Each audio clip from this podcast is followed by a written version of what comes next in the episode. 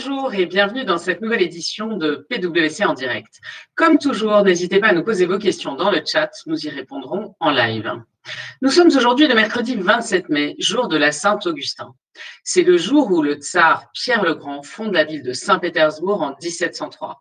Et pour les amateurs de littérature, c'est la naissance de Louis-Ferdinand Céline en 1894. Plus proche de nous, c'est l'anniversaire de Jamie Oliver, le fameux chef cuisinier anglais, auteur de nombreux livres de cuisine qui allie gourmandise et facilité. Il souffle aujourd'hui ses 44 bougies. Dans l'actualité aujourd'hui, la vente Astérix bat des records de générosité chez Hercurial. Les planches originales offertes par la famille Duderzo pour aider les soignants ont atteint des résultats exceptionnels. Les 4 planches ont été vendues pour un total de 390 000 € qui seront versés à la Fondation Hôpitaux et Hôpitaux de Paris, Hôpitaux de France.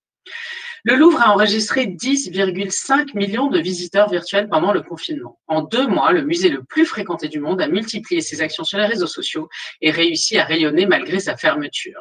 Fermé depuis le début de la pandémie, le musée a indiqué avoir enregistré 10,5 millions de visites virtuelles en seulement 71 jours, à comparer avec la même période en 2019 où il a accueilli 14 millions de visiteurs, mais cela en réel. Les Parisiens qui voulaient déjà quitter définitivement la capitale avant le confinement souhaitent désormais le faire encore plus rapidement. Ils sont désormais une majorité à vouloir le faire dès que possible. 38% avant le confinement, ils sont aujourd'hui 54%. Doctolib créera 200 emplois dès cette année avec l'ouverture d'une nouvelle base à Nantes et 500 à horizon de 3 ans. Ce nouveau site va permettre au groupe d'étoffer ses fonctions technologiques, mais aussi ses équipes administratives et commerciales. Les États-Unis relancent les vols habités vers l'espace. Pour la première fois depuis 2011, une capsule américaine doit emporter ce mercredi à 22h33 heure de Paris 2 astronautes américains vers la station spatiale internationale depuis Cap Canaveral en Floride. Le voyage durera 19 heures. Un premier vol habité à fort enjeu pour SpaceX, la société d'Elon Musk qui rêve de coloniser Mars. La mécanique des plans de relance est lancée. Avec l'automobile hier, les autres secteurs vont certainement suivre. Place à notre sujet du jour, ressources humaines. Quelles innovations et quels nouveaux modes de management? J'ai le plaisir d'accueillir pour nous en parler nos 2 experts du jour. David-Henri Bismuth, expert de l'expérience client et des nouvelles technologies, co-auteur du guide de survie en télétravail. Et Frédéric Petitbon, expert des transformations managériales et plus généralement des entreprises. Il est aussi écrivain et a récemment écrit « Manager, libérer, délivrer, surveiller » et publie à l'automne « Upskill, les 10 règles d'or des entreprises qui apprennent vite ». Messieurs, bonjour. Bonjour Cécile. Bonjour les amis, content d'être avec vous aujourd'hui. Frédéric, peut-être en premier lieu, un petit point. Comment ça se passe pour les collaborateurs en ce moment après ces presque 3 mois en télétravail? On est dans un moment qui est vraiment intéressant parce que selon les entreprises, certaines entreprises reviennent à toute vitesse au bureau. D'autres ont prévu de ne pas revenir et de rester en télétravail jusqu'à Noël. Et un certain nombre est en train d'organiser un mode de travail divers pour partie physique, pour partie en télétravail. Donc, le télétravail va vraiment être intéressant pour l'instant. Ce qui ressort des enquêtes est passionnant parce que les télétravailleurs sont majoritairement heureux. Donc, on a un retour d'enquête multiple, à la fois faite dans des entreprises et de manière transversale, en disant que globalement, les collaborateurs sont contents, considèrent qu'ils sont plutôt efficaces et sont satisfaits de leur télétravail. C'est parfois 2 tiers, parfois 3 quarts, parfois 80% selon les entreprises, mais avec effectivement des enquêtes qui sont convergentes sur le sujet. On est heureux d'être en télétravail. Ça n'est pas vrai pour tout le monde. On a un pourcentage de collaborateurs qui considèrent que ça ne se passe pas bien et ce sont notamment les jeunes qui ont besoin d'être accueillis, d'être intégrés, de trouver de la sociabilité. Et ce sont aussi ceux qui sont très à l'aise avec la tech, qui ont parfois l'impression justement que le reste de leurs collègues et leur management ne parvient pas à suivre. Mais globalement, donc, ça se passe bien. Il y a aussi des nuances selon les secteurs économiques. Ça se passe très bien dans le monde bancaire, où le télétravail a des taux de satisfaction qui est assez extraordinaire. Ça se passe bien dans différentes industries aussi. C'est parfois plus sensible dans des entreprises de services. Par exemple, conseil est un sujet où le télétravail n'est pas toujours aussi facile. Et donc, globalement, c'est le premier bilan est bon, avec aussi des questions de technologie. Mais la technologie ne fait pas tout. On le verra. Mais effectivement, et c'est pour ça qu'on est là aujourd'hui avec Frédéric, c'est que les enjeux autour du travail tournent autour des pratiques, des processus, des méthodes et aussi des technologies, des solutions logicielles. Et il y en a toute une flopée qui existe aujourd'hui, des nouvelles d'ailleurs qui ont été créées. On voit Zoom, la solution qu'on utilise aujourd'hui d'ailleurs est intéressante aussi. Et tout ça fait que c'est ce tout-là qu'il faut manipuler, réussir à maîtriser pour offrir une belle expérience de télétravail à ses collaborateurs. Mais alors du coup, ce tableau a l'air plutôt rose finalement. On se dit que la plupart des gens sont très heureux d'être en télétravail depuis quelques mois, mais on entend aussi ici ou là pas mal de sujets autour de l'engagement. Est-ce que Frédéric, là-dessus, tu as des constats aussi à partager ou des recommandations ? Oui, tu as raison, tout n'est pas rose. On a des indicateurs plus négatifs, notamment sur la charge de travail et sur la capacité à absorber tout ça, qui est vraiment un indicateur souvent sensible. Et puis, tu en parlais tout de suite sur est-ce qu'on est engagé ? Et là, les indicateurs sont dans beaucoup d'enquêtes médiocres sur le sujet. On voit une baisse des taux d'engagement, de motivation des collaborateurs. Et ça, il faut le voir en prise de recul sur ce qui est en train de se passer. Avant, à l'époque, il y a quelques semaines, on avait un mot qui était le mot de proximité, qui équivalait au fait d'être en physique, ensemble avec son équipe qu'on avait à portée de main ou ses collègues qu'on avait à portée de main. Et on pouvait tout faire en ayant ses collègues et son chef à portée de main et lui pouvait tout traiter. Et en fait, la proximité, c'est ce que montrent différentes études, ça n'est pas seulement une proximité physique, c'est aussi une proximité pour collaborer. Comment est-ce que je travaille bien avec mes collègues? C'est une proximité pour trouver des réponses à mes solutions. C'est une proximité pour se sentir écouté, reconnu. Et ça, c'est effectivement quelque chose qui demande d'être repensé dans une période où ce n'est pas seulement le physique qui permet de faire ça.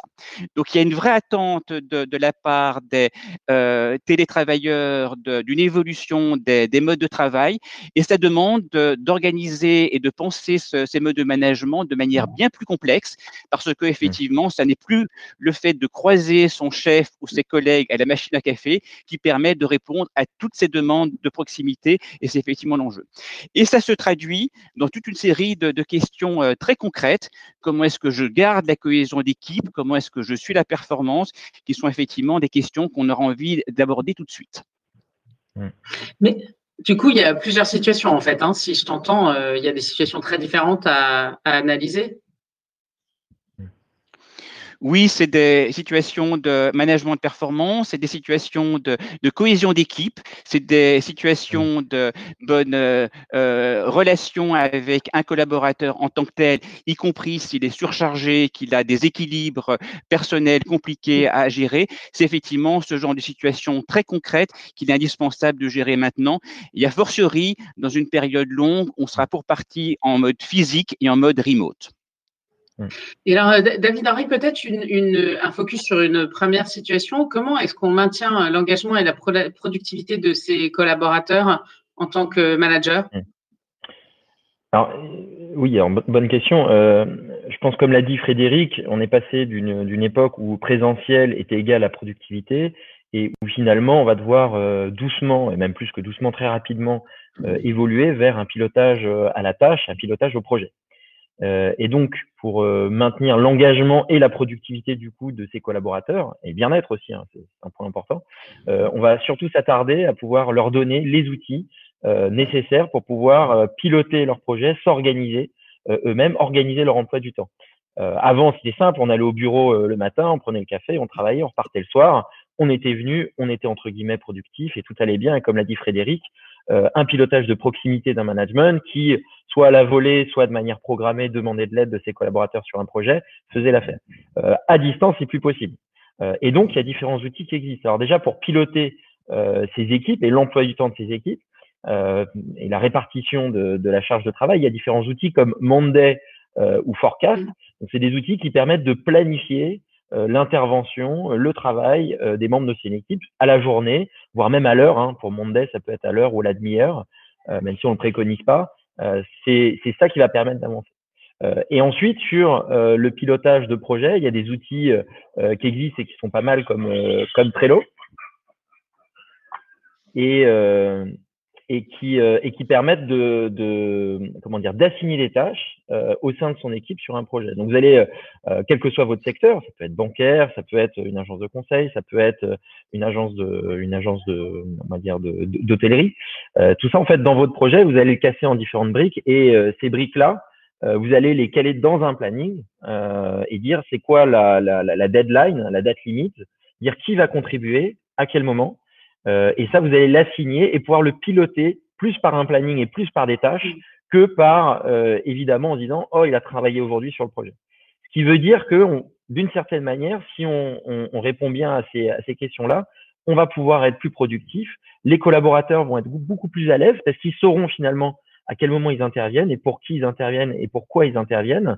Et ils pourront solliciter leur management, le cas échéant, s'ils ont une question, s'ils ont un problème. Et ça permet finalement de cadrer, vraiment donner un cadre très strict, d'une certaine manière, mais aussi très agréable, parce qu'on sait où on va, on sait pour qui on travaille, on sait pourquoi on travaille. Merci beaucoup. Frédéric, est-ce que tu as des compléments peut-être sur ce sujet de comment on maintient l'engagement ? Oui, donc ce que les collaborateurs ne supportent pas, c'est d'être fliqués. Et on a des outils qui permettent de faire ça avec une précision diabolique. David-Henri nous l'a expliqué avec talent. Donc, le point qui est essentiel dans la relation, c'est d'être explicite. Explicite et je fixe, moi Frédéric, avec toi Cécile, quelles sont les règles du jeu sur lesquelles on va fonctionner. Qu'est-ce que j'attends de toi? Je vérifie que j'ai été bien compris. Et je définis avec toi des règles du jeu. Est-ce que, Frédéric, tu supportes t'as besoin qu'on échange 3 fois par jour ou s'il te plaît, fiche-moi la paix? Est-ce que tu attends qu'on réponde très vite à mes messages ou non? Et avec l'idée d'être vraiment explicite à la fois sur le résultat et explicite sur le mode de fonctionnement et sur la délégation qu'on donne. Donc, c'est vraiment ça qui est absolument essentiel pour éviter ce que ne supportent pas les collaborateurs et les enquêtes le montrent très bien, cette idée d'être fliqué, d'avoir un chef qui ne parvient pas à déléguer. Merci beaucoup. Il y a aussi un autre sujet qui ressort beaucoup, Frédéric, c'est comment est-ce qu'on suit l'état émotionnel de ces équipes, parce que quand on est loin, en fait, on n'a plus ces petits moments d'échange, le petit regard qu'on sent un peu fuyant ou le petit moment d'alerte qu'on voit. Comment est-ce qu'on fait ça à distance, en fait? Comment est-ce qu'on peut suivre l'état émotionnel de ces équipes? C'est peut-être le plus compliqué. Parce que tu as raison, quand on croise son collègue, son collaborateur à la machine à café, on sent les choses. Il a l'air fatigué, il ne vous répond pas, il ne vous sourit pas là-dessus. Quand vous êtes dans une réunion Zoom à 12, franchement, il faut être très, très fort et en espérant que la connexion soit bonne pour parvenir à sentir ça. Donc, on est obligé effectivement de trouver d'autres biais là-dessus. Donc, qu'est-ce qu'on peut trouver comme biais dans la relation interpersonnelle? C'est des questions ouvertes. Comment vas-tu? Je ne réponds pas et je ne montre pas à mon collaborateur que sa réponse ne m'intéresse pas. J'écoute, je suis en attente sur le sujet. J'assume du temps de silence. Le temps de silence que je peux faire en bilatéral et que je peux faire en collectif. Éventuellement, j'ai des temps de respiration d'équipe qui se passent sans le chef là-dessus et je peux tout à fait aussi jouer. Par exemple, je joue sur comment est-ce qu'on se sent aujourd'hui? Quelle est la mood sur le sujet? On a des réunions d'équipe avec un mode fun sur le sujet où j'ai effectivement des petits personnages qui permettent à chacun de s'exprimer sans le dire là-dessus.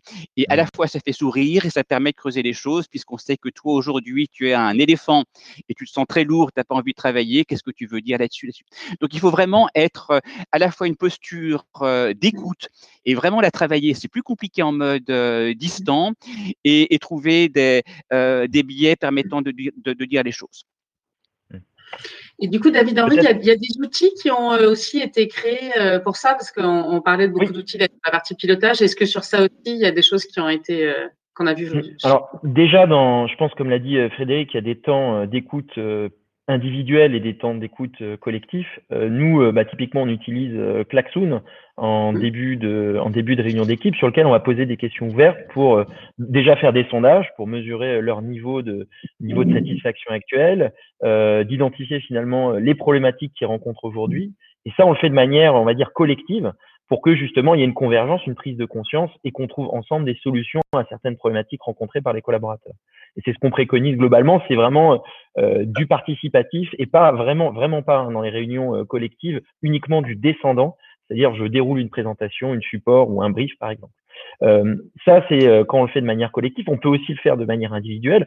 Évidemment, moi, je préconise de prendre son téléphone et d'appeler régulièrement les membres de son équipe pour prendre des nouvelles ou d'envoyer même un petit message sur votre messagerie. Ça peut être du Slack, du Microsoft Teams ou d'autres outils de messagerie instantanée.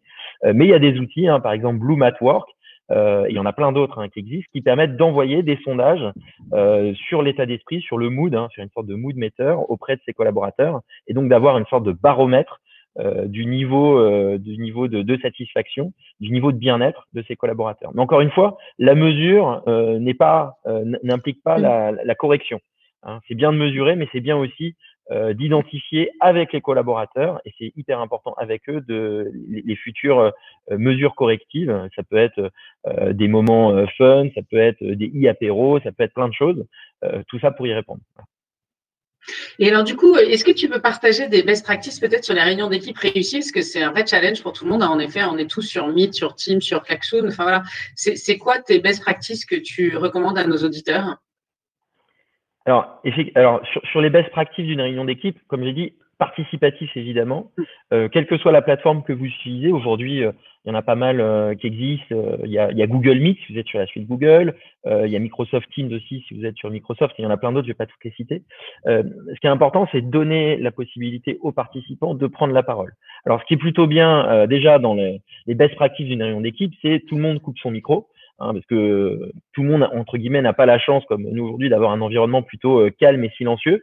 Il se peut qu'il y ait les enfants qui courent, il se peut qu'il y ait le chien qui aboie ou le chat qui tombe, j'allais dire qui tombe du balcon, mais ça ferait pas trop de bruit, ça. Et donc, on coupe le micro et on demande de prendre la parole. Alors, ce qui est plutôt bien avec Microsoft Meet, c'est qu'on peut lever la main et donc l'animateur va pouvoir donner la parole. Ce qui est bien aussi, c'est d'être évidemment hautement collaboratif, participatif. Il y a plein d'outils qui existent. On peut imaginer utiliser un Miro, on peut utiliser un Klaxoon, comme je l'ai dit, et de poser un maximum de questions ouvertes et donner la possibilité aux participants de contribuer. Et la réunion d'équipe réussie, alors ça c'est à distance, mais même d'une manière globale, c'est évidemment de définir les objectifs de votre réunion, le rôle de chacun, d'éviter la réunionite aiguë. Une réunion réussie est une réunion sur laquelle je suis utile, et pas forcément une réunion auquel je vais me greffer et je vais juste être passif et écouter. Il faut que j'ai un rôle à jouer. Et c'est aussi ça un point, c'est qu'on a aussi cette tendance, ça je l'observais chez pas mal de clients et d'échos de certains confrères, c'est qu'on va vite tendre avec de la réunionite aiguë, c'est-à-dire je fais des réunions toute la journée, j'ai l'impression que je suis productif parce que j'ai discuté avec les collègues, mais au final, j'ai rien produit. Donc c'est ça qui est hyper important, il faut bien cadrer, c'est quoi le rôle de chacun, quel est le output, donc la sortie de cette réunion. Et lors de cette réunion, vous pouvez évidemment, et j'y reviendrai après, utiliser des outils collaboratifs pour produire, pour construire, co-construire ensemble des solutions à des problématiques, à des problèmes qui auraient été identifiés en début de réunion. Comment est-ce qu'on garde un collectif d'équipe et comment est-ce qu'on anime la culture d'entreprise à distance? Parce qu'on se rend compte que c'est essentiel dans ce moment. Comment est-ce qu'on fait? Alors déjà, il y a un vrai changement, parce que la culture d'entreprise était représentée par des murs, des locaux, une identité, et tout ça, en fait, on l'a plus. On est chez soi, on est dans son salon, on est, si on a la chance, dans son bureau. Et donc toute cette culture d'entreprise, aujourd'hui, on peut pas, elle peut plus retranscrire en fait par l'environnement de travail. Et donc c'est important déjà de redéfinir cette culture d'entreprise si on continue à distance, même si on se dit ça va durer jusqu'à septembre ou ça va durer encore quelques mois, pour éviter le désengagement. Et donc pour définir cette culture d'entreprise, ce que je préconise évidemment d'avoir une approche centrée utilisateur, c'est donc de se concilier avec ses collaborateurs pour dire ok, nos valeurs d'avant c'était ça, nos valeurs d'aujourd'hui notre raison d'être d'aujourd'hui, finalement, ça devrait être ça, et comment vous voulez que ça se concrétise dans votre quotidien avec vous. Est-ce que vous créez finalement des moments participatifs, des moments d'échange? Quels sont-ils? À quel moment? À quelle fréquence? Est-ce que vous voulez créer des activités? Nous, on avait mis en place des cours de yoga, par exemple, collectifs, ce genre de choses, et e-apéro aussi, qui permettent de recréer du lien entre les collaborateurs. Que j'ai vu, alors il y a pas mal de questions, on va y répondre à la fin. Effectivement, enfin la dynamique d'une entreprise n'est pas juste la somme de compétences et d'expertise individuelles, c'est aussi la cohésion d'une équipe et d'une culture d'entreprise qui non seulement va donner la trajectoire vers une ambition, une même vision, mais aussi un certain cadencement dans le travail au quotidien. Et Frédéric, est-ce que toi aussi tu as un éclairage sur ce sujet de comment est-ce qu'on maintient cette culture d'entreprise à distance, comment on garde le collectif? J'ai aussi une inquiétude sur ce qui va se passer dans les semaines prochaines, où effectivement un certain nombre de collaborateurs sont en train de revenir dans les bureaux, et je vois des pratiques qui régressent avec effectivement du retour à des modes de fonctionnement peu efficaces, le manager au centre, sans partager là-dessus. Donc on a une vraie occasion avec ce retour dans les bureaux ou cette poursuite en télétravail, de bien expliciter ce qu'on veut garder de la période qu'on a vécue maintenant, comment on veut partager l'information, quel rôle on veut avoir, quelle est la responsabilisation des acteurs, et c'est maintenant que collectivement il faut se le dire. Merci beaucoup. Avant de conclure, messieurs, nous avons plein de questions du public, hein, donc je vous les partage en live et puis vous les prenez au vol l'un ou l'autre. Première question, ce qui est difficile, c'est de concilier des équipes col blanc qui peuvent télétravailler et des cols bleus qui se retrouvent au chômage partiel. Comment garder un esprit d'équipe quand la situation met en avant tant de disparités? Alors, moi, je peux juste apporter un élément de réponse. Déjà, c'est hyper important de rassurer les équipes et évidemment de préciser que c'est pas parce qu'une personne est en chômage technique, c'est pas parce que vous êtes en chômage technique que vous n'êtes pas utile pour l'entreprise. Donc l'esprit d'équipe passe avant tout, j'ai envie de dire, par une compréhension de pourquoi on fait ça, et donc c'est hyper important d'être très éducatif en fait, des raisons qui ont motivé pourquoi telle ou telle personne est en télétravail. Après, la différence entre col bleu, col blanc, évidemment en période de télétravail, c'est beaucoup plus dur d'intervenir, mais ça peut être aussi l'occasion de repenser des modes d'organisation, peut-être des outils aussi. Nous, on a pas mal de missions en ce moment pour accompagner des personnes qui ont des employés sur le terrain, pour leur réfléchir à des nouveaux outils qui les aideraient dans le futur, dans demain. Voilà. Je ne sais pas si tu veux compléter, Frédéric.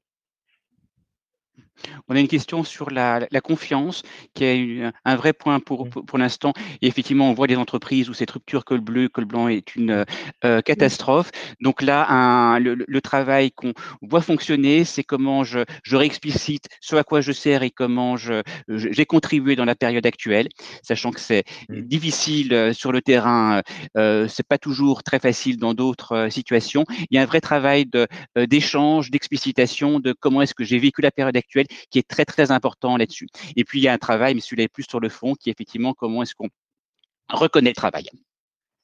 Alors il y a une question que je trouve particulièrement intéressante, c'est les entreprises qui sont réticentes au télétravail, ou en tout cas qui l'étaient avant l'entrée dans la crise, et qui le sont toujours un peu aujourd'hui, comment est-ce qu'elles vont résister? Parce qu'on le voyait dans le début de cet échange, Frédéric, tu nous disais à quel point la plupart des salariés apprécient énormément le télétravail et ont envie de le développer. Est-ce qu'elles vont pouvoir résister longtemps, finalement, à la demande de leurs salariés, ces entreprises-là? Elles le peuvent, en espérant que la situation du marché du travail conduise leurs équipes à rester et à ne pas partir tout de suite. Mais on a un niveau de pression sur la qualité du management qui est vraiment intéressant pour l'instant. Et donc, on s'attend, et là je suis optimiste ou positif là-dessus, que même à l'automne, même avec notre situation économique compliquée, le besoin d'efficacité collective l'emporte sur le sujet. Et cette efficacité collective passera aussi par le télétravail. Donc, je suis plutôt optimiste sur le sujet. Et alors, comment est-ce que vous imaginez les bureaux de demain? Ça, c'est une vaste question, hein, puisque beaucoup d'entreprises sont passées en open space. Voilà. Comment est-ce que vous voyez les choses sur ces sujets-là? Open space, bureaux partagés, c'est quoi l'avenir? Alors déjà, la période qui est assez spéciale a mis en avant quand même le fait que ça sera plus possible des personnes qui vont venir travailler en open space, qui vont passer leur journée en fait complètement seules derrière leur bureau. Tout ça, demain, je pense que ça va disparaître. Donc ça ne veut pas dire que l'open space va disparaître, mais l'open space ne doit pas être une fin en soi. Ça doit être une étape, on va dire une sorte de zone tampon où avant d'avoir un moment collectif, c'est-à-dire, par exemple, j'ai un atelier collaboratif, j'ai une réunion stratégique avec mes collaborateurs. Et donc, l'open space va être juste uniquement l'espace qui va me permettre de travailler en attendant ce moment collectif. Donc, pour moi, les bureaux de demain, c'est mon point de vue encore une fois, va vraiment privilégier la collaboration, aussi essayer on va dire, d'accélérer l'enthousiasme des équipes avec des espaces qui vont être, et des moments qui vont être des moments de convivialité. Mettre complètement de côté comment dire, la pratique de je vais me mettre dans une box et je vais passer ma journée et ma journée est finie, je vais rentrer chez moi. Si c'est pour passer ma journée tout seul devant mon bureau, ça sert à rien de venir, autant rester chez moi, je vais être plus productif. En moyenne, si on parle sur la région parisienne, on est à quasiment une heure et demie d'économie de temps de trajet, donc on gagne en productivité. Donc tant pour la boîte que pour le salarié, ce type de pratique demain il va disparaître. Et donc les bureaux vont fondamentalement évolué pour privilégier des moments collectifs. Alors on verra si, en tout cas aujourd'hui c'est compliqué de mettre plein de monde dans la même pièce, mais probablement qu'il y aura des solutions demain qui permettront de le faire. Peut-être encore un point sur le sujet qui est la situation qui va être compliquée où certains vont être en télétravail et d'autres seront au bureau. Donc ça, j'attire votre attention là-dessus parce que ça va vraiment être l'essentiel de beaucoup d'entreprises dans les semaines qui viennent. Et là, ce qui est facile, c'est tous en télétravail pour un sujet donné en réunion. Ce qui est facile, c'est tous en physique. Le mode mixte demande effectivement d'être bien plus organisé, bien plus spécifique. Donc, travailler sur ce mode mixte qui demande d'être très précis sur comment on fonctionne.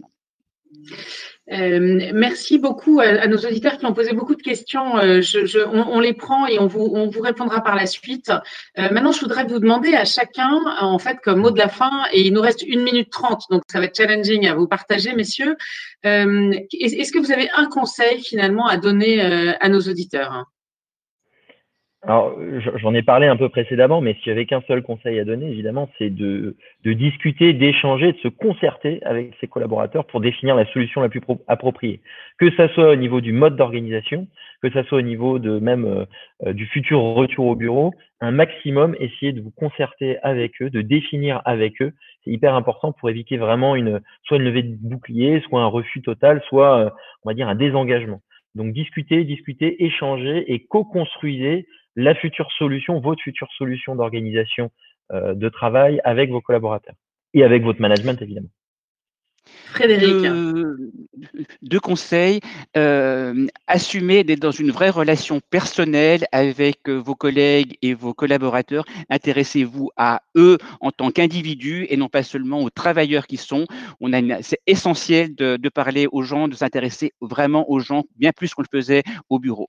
Et deuxième conseil, c'est pour tout ce qui est fonctionnement collectif, soyez très organisés, très ritualisés, très précis, parce que les ajustements faciles en physique ne sont pas aussi faciles en mode virtuel. Écoutez, messieurs, un grand merci pour cet éclairage particulièrement passionnant aujourd'hui. Et quand je vois le nombre de questions qu'on a, je vois que nos auditeurs aussi ont été passionnés. Donc, un grand merci à vous deux. Un grand merci à nos auditeurs toujours fidèles. Vous avez l'enquête de satisfaction qui, normalement, s'affiche sur vos écrans. N'hésitez pas à nous dire ce que vous pensez de ces PwC en direct. Vos retours sont très précieux pour nous. On les lit avec énormément d'attention.